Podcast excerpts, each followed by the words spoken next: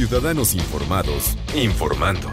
Este es el podcast de Iñaki Manero, 88.9 Noticias. Información que sirve. Tráfico y clima cada 15 minutos. Pues eh, un, ya viejo conocido de redes sociales y una persona que todos los días, todos los días nos sorprende con datos extraordinarios sobre nuestro México. Por eso les digo que México es mucho más que sus problemas. México tiene una historia riquísima además de nuestro territorio, nuestra biodiversidad, tenemos una historia que ya la quisieran muchos países europeos, ¿no? por la diversidad, por la riqueza, por lo que ha sucedido, por lo que nos ha convertido en lo que somos, y que también el conocimiento de la historia debería ser eh, forzoso para todos los sin sesgos, ¿no? Simplemente lo que sucedió, punto. Que es, difícil, yo de, de, acuerdo, para un historiador, pero, pero somos producto de lo que sucedió. Sí, sí, sí, bueno, fue algo muy relevante, ¿no? Esta, esta última entrega, la última la última victoria mexica, pues de eso va, es una novela eh, histórica, obviamente, pero con tintes épicos y militares, ¿no?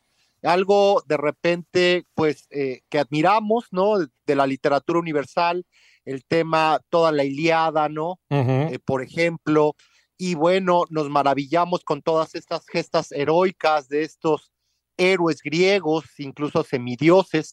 Sin embargo, pues también nuestra historia está cargada de momentos épicos, de grandes enfrentamientos. Y bueno, uno de los más relevantes es la conquista de Tenochtitlan, la cual fue de 1519 a 1521. Esta novela versa sobre o comienza sobre, eh, inicia con la matanza del Templo Mayor perpetrada por Pedro de Alvarado el 22, por ahí, 22 de mayo de 1520, y termina con el gran descalabro de Hernán Cortés y sus hombres, eh, lo que conocemos, bueno, ya no sé cómo llamarlo, pero la noche triste, o en el pasado que le llamaron la batalla de los puentes, que sucedió el 30 de junio de 1520. Es un poquito más de un mes en donde pues una novela, una crónica de más de 500 páginas, sin polarizar, Iñaki, ¿sabes? En este tema de eh, eh, sesgar la historia, en este tema de elegir villanos y héroes. No, esto no sucede aquí, ni tampoco se van a presentar estas estructuras monolíticas de que todos los mexicas peleaban en contra de los españoles, ¿no? O todos los grupos indígenas. Pues esa no es la historia dentro de la, de la cúpula de poder de Tenochtitlan, hubo siempre dos facciones.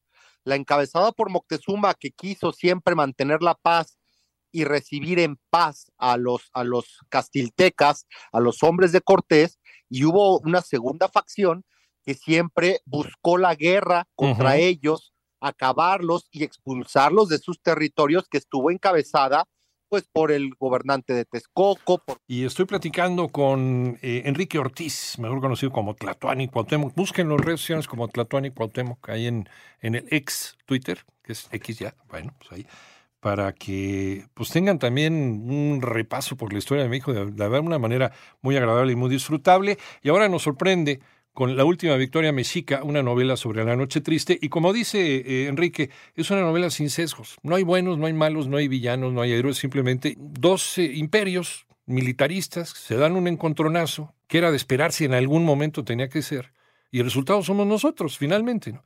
Sin, sin echarle culpas absolutamente a nadie, pero es una historia que se disfruta como si estuvieras leyendo una novela de acción que es, eh, es, muy difícil, es muy difícil para hacer novela histórica, porque además de que tienes que poner datos que sean verificables, pues tienes que meter algo de ficción, ¿no? Finalmente también para poder unir los hilos.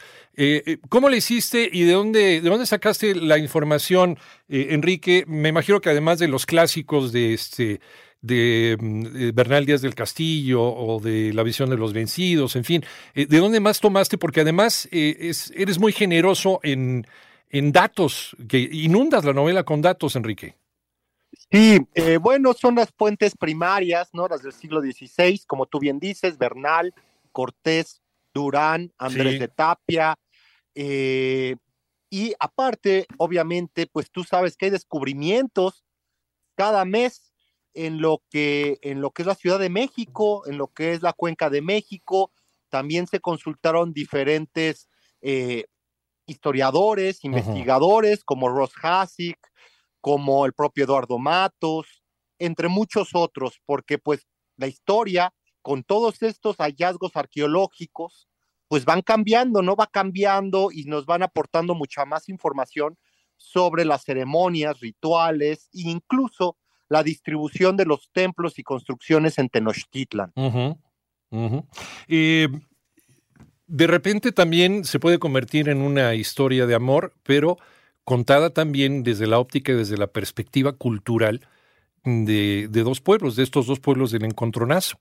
Entonces, eso es lo que hace también eh, rica la novela, ¿no? Que no hay, no hay un solo punto de vista, no hay una sola, eh, no hay una sola forma de orillarte hacia la comprensión de los personajes. Tienes que entenderlo y terminas entendiendo ambas partes desde su cosmogonía, Enrique.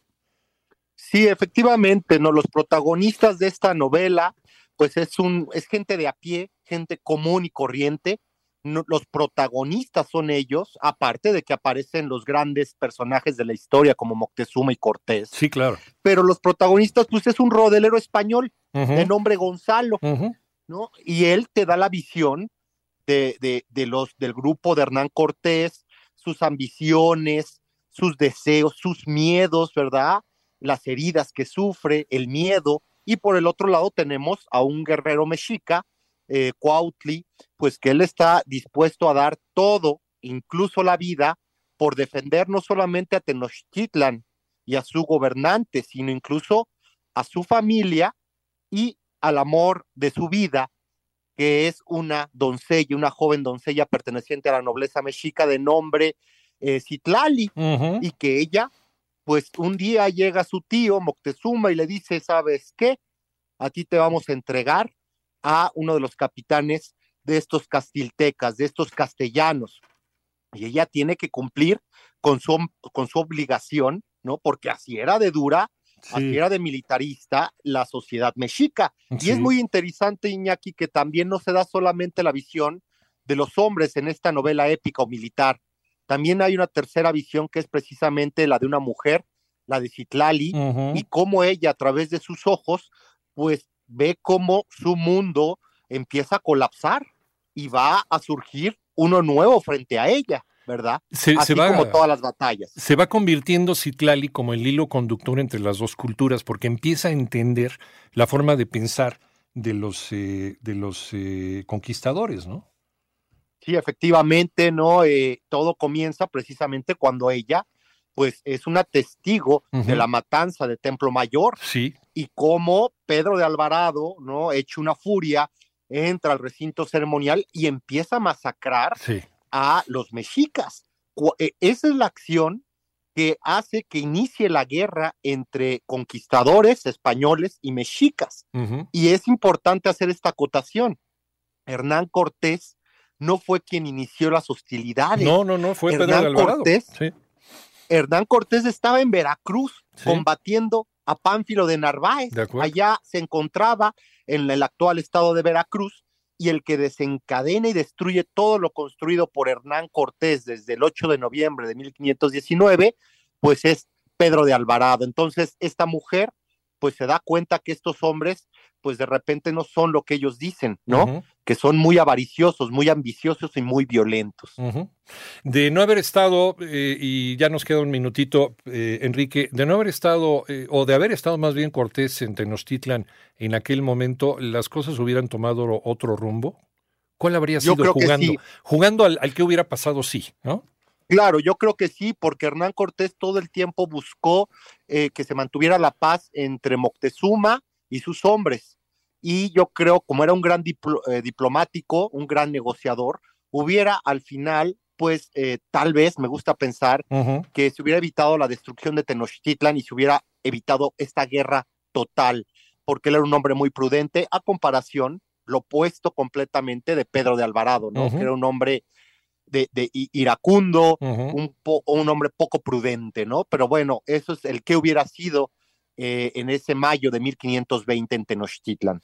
Ahí está, y dejamos picado al auditorio, a la audiencia más bien, con esta, la última victoria mexica, una novela sobre la noche triste, una novela que no puedes dejar, se puede leer como una novela de acción, pero la mayoría de lo que aquí nos pone Enrique Ortiz, salvo algunos personajes desde lo que son y los conductores, pero todo está perfectamente bien documentado, los nombres, las armaduras, las estrategias de combate, eh, los momentos históricos, todo está documentado de una manera acuiciosa como siempre lo sabe hacer el Tlatuani que Enrique Ortiz, a quien le agradecemos muchísimo que nos haya regalado unos minutos para platicar. Ya está en todas las librerías la última Victoria Mexica. Muchas felicidades por la novela, Enrique, y muchísimas gracias por platicar con nosotros. Muchas gracias por el espacio, Iñaki. Te agradezco y excelente inicio de semana. Igualmente, un abrazo.